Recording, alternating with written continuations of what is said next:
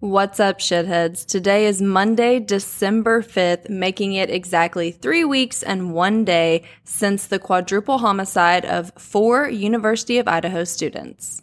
On today's episode, we will be discussing the candlelight vigil, celebration of life, activity by the law enforcement at the crime scene, and Stephen Kristi Goncalves' recent interviews with media. We have a lot that has gone on since our last episode, so let's get into it.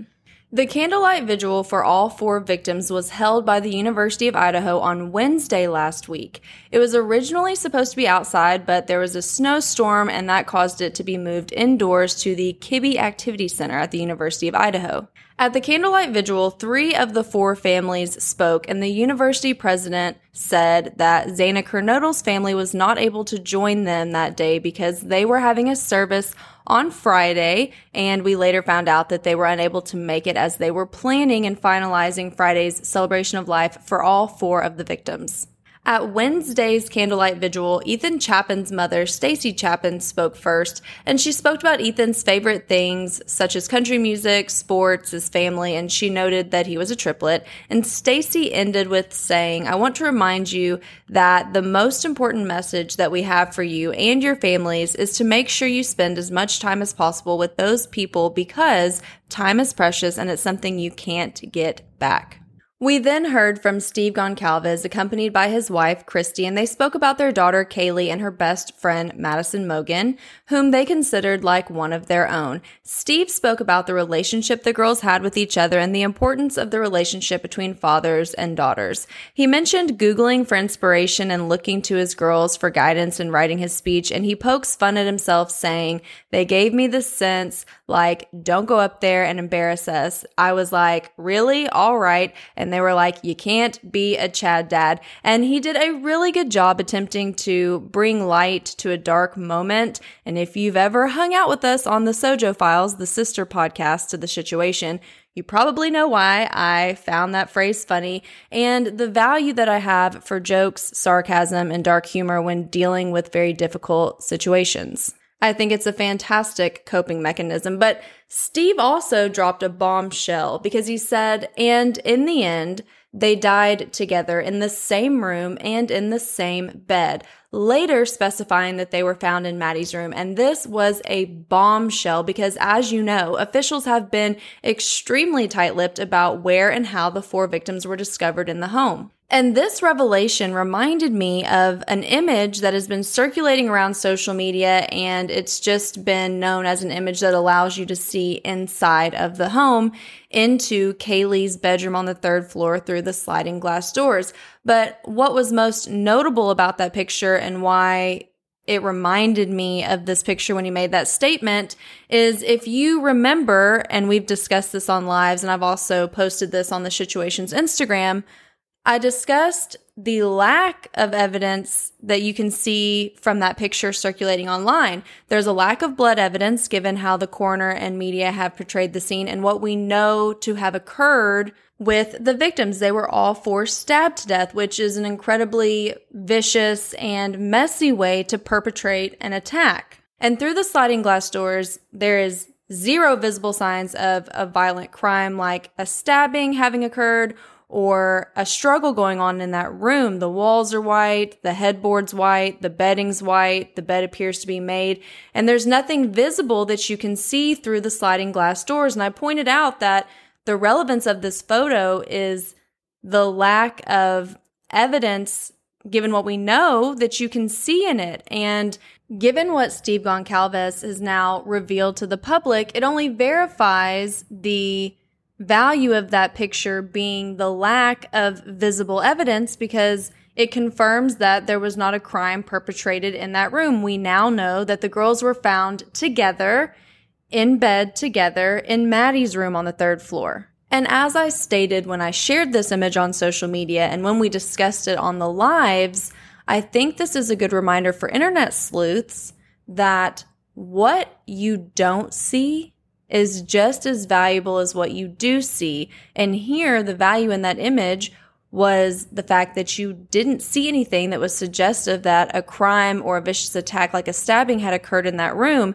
And Steve Goncalves confirmed that it didn't. So just a good reminder for the internet sleuths that what you don't see is just as powerful as what you do see and can give you a good hint or idea in verifying or disproving what you presume to know about cases that you are sleuthing online. So just a good friendly reminder that what you don't see is just as valuable as what you do see. And in this case, Steve Goncalves proved that what we didn't see was very valuable and was an indicator that it was not a crime that occurred in that room. And now we know that to be true. Moving on to the celebration of life that was held for all four victims Friday in Post Falls, Idaho. Again, only three families attended this event, but unlike Wednesday, where the Kernodle family was absent due to planning this celebration of life on Friday, during the celebration of life on Friday, it was the Chapin family that was noticeably absent from this event. Now, throughout the celebration of life, it was really just a way to remember the victims we heard from. Again, family, we heard from Maddie's boyfriend, Jake, and we heard from sorority sisters and friends of the four victims, but it was really just a way to celebrate them, and there was no new information or revelations that occurred during the celebration of life on Friday. Now, it appears to me over the past three weeks that there is a relationship dynamic that has presented itself amongst the families of the victims. And I'm not really going to get into it, but I can't be the only person that has noticed this. But I'll leave it at that and I'll digress. So let's get into what law enforcement has been up to the past few days at 1122 King Road. On December 2nd, it was reported that three people were spotted leaving the residence, and one was identified as a detective. The other two have yet to be identified, and one was wearing a backpack. The next day, December 3rd, law enforcement put private security or at least an unmarked cop car as the guard of 1122 King Road 24 hours a day. There were also three officers spotted walking up to the house allegedly carrying evidence markers. While there, the lights inside and outside of the home were turned off pretty quickly, and you could see officers walking around the house and the perimeter of the property with flashlights and seen in the downstairs left bedroom with a flashlight on. Even more noticeable was when they finally left, they were carrying large brown paper bags, which is how you collect evidence at a crime scene. So that, of course, caught everyone's attention. And then we got some new information, which is somewhat scene related and also completely worthless information, at least in my opinion. Nonetheless, the internet completely lost their damn minds over it. And that was that the property management company confirmed that there was a sixth person on the lease of the house. Now, the sixth person on the lease was not there at the time. Matter of fact, they haven't been there since school started, which I feel like this is a good time to remind everyone that the girls had only lived in that house since August. At least this group of five roommates had only lived there since August because though there are pictures of Maddie at the house from the year 2021, they post on Instagram Meet the Roomies in August of 2022 this year, meaning that that group of five roommates had only lived in that house collectively together for three months. And this unnamed, thank God, sixth person on the lease hasn't been there since school started in August. So, despite the social media frenzy that resulted as that information came to light, the information is basically irrelevant. That person wasn't there, hasn't been there. And we, of course, already knew that it was a six bedroom home with only five roommates. So we knew there was an empty room in the home. Now, this weekend, is where shit really got interesting for this whole situation because Steve Goncalves did a series of interviews that shed light on some new details. Steve Goncalves gave an interview and he said, I'll cut to the chase. Their means of death don't match. They don't match, he repeated. And then he said, their points of damage don't match. He then did another interview the next day stating the same thing again. His remarks about Kaylee and Madison's means of death not matching have the internet going crazy, but there could be a simple, non nefarious answer to that. You can have two people stabbed to death and each victim have a different cause of death. And we spoke about this on the last episode, and I know we've gone over it over the past three weeks on social media, but Cause of death is the medical determination of death. And as I just said, two people can be stabbed to death and have a different cause of death. So let me give an example that will hopefully make this make sense for everyone.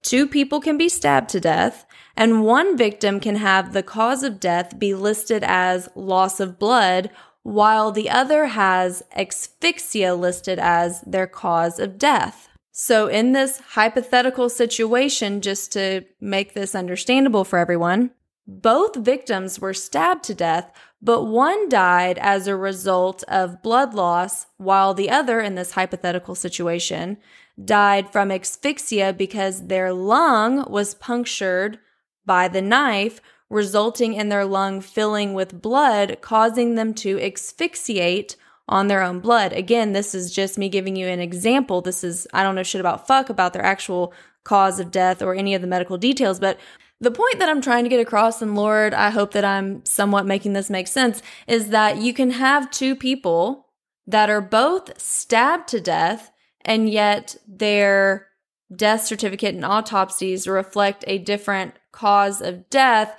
because even though they were both stabbed in the upper torso, their death ultimately resulted from different injuries that they received during the knife attack. Lord, I hope I made that somewhat make sense for y'all. Basically, what I'm saying is him saying that their means of death don't match without any further detail or insight as to why. That isn't a big OMFG moment that the internet and the news is kind of portraying it to be. To me, as of right now, I can totally see how there could be a simple and easy explanation for how two people were stabbed to death but have a different cause of death listed on their death certificate and autopsy. So until we know more or that gets elaborated on, that really doesn't stick out to me as something super relevant or of importance right now because I can think of such a simple and logical explanation for how that could occur. Now, Snell, who is the media liaison essentially, or exactly for the Moscow Police Department, has made a public statement stating that they believe the point of entry to be the sliding glass door. And he didn't elaborate on which sliding glass door because we know there are two, one off the kitchen on the second floor and one off of the third floor master bedroom, which was Kaylee's. But Mr. Goncalves said this over the interviews this weekend. That's pretty interesting. He said they've said the entry point was the slider or the window that was in the middle floor. So to me, he doesn't have to go upstairs. His entry and exit are available without having to go upstairs or downstairs. Looks like he probably may have not gone downstairs. We don't know that for sure, but he obviously went upstairs. So I'm using logic that he chose to go up there when he didn't have to. And I can tell by my daughter's text messages, she didn't call 911. She wasn't saying anything along the lines of like she heard something or she was in fear. So I'm just putting the dots together. As far as the investigators, they are very tight lipped. They are keeping everything close to their vest, and I understand that. And I'm probably not the right person to share things with. So I'm just trusting them that their case is super tight and they don't really need to reach out to the community. And all the evidence is right there in that home. Now, when he made the statement that the killer didn't have to go upstairs, one could reasonably infer or presume or speculate, if you will, that he was kind of insinuating that they didn't have a reason to go upstairs because perhaps their target was on the second floor. I don't know. I have I don't know. But he was asked if he knew about who the target was or if he could share that information. And his answer was I can't. I asked for permission to do just that and they said no. He also stated that he did not like their use of the word targeted. He believed that it was a strategic choice in wording to keep people from fleeing Moscow. And he also said that the use of the word targeted was pinning families against each other, which I thought that was pretty interesting. And as I stated earlier, I don't know shit about fuck, but I do know that I cannot be the only person that is noticing a certain dynamic that is presenting itself uh, with, say, how one of the families maybe doesn't acknowledge or ever mention, you know, one of the victims. But if you're thinking it, I'm thinking it too. We're on the same page, but we won't get into it on here. So, one of the interviewers asked him, Are you communicating with the parents of the other victims? Are they feeling as frustrated as you are? And he answered, I have talked to obviously Maddie's mother and father, and I've talked to Xana's father. And he said, Hey, you can speak on behalf of us. You can help push this narrative. So I feel confident there. That's as far as communications as I have had. So one family has missed out being able to be in the same location to really get on the same page. So I try not to mention that and stay within my lane of what is my role. I'm not trying to just gear it all towards my daughter. I just, I can't speak for other people. And on that note, we are all caught up on the quadruple homicide of the four University of Idaho students and what all occurred at the end of last week and over the weekend. So that's a wrap for this Shituation episode, and I will see you guys on the next episode.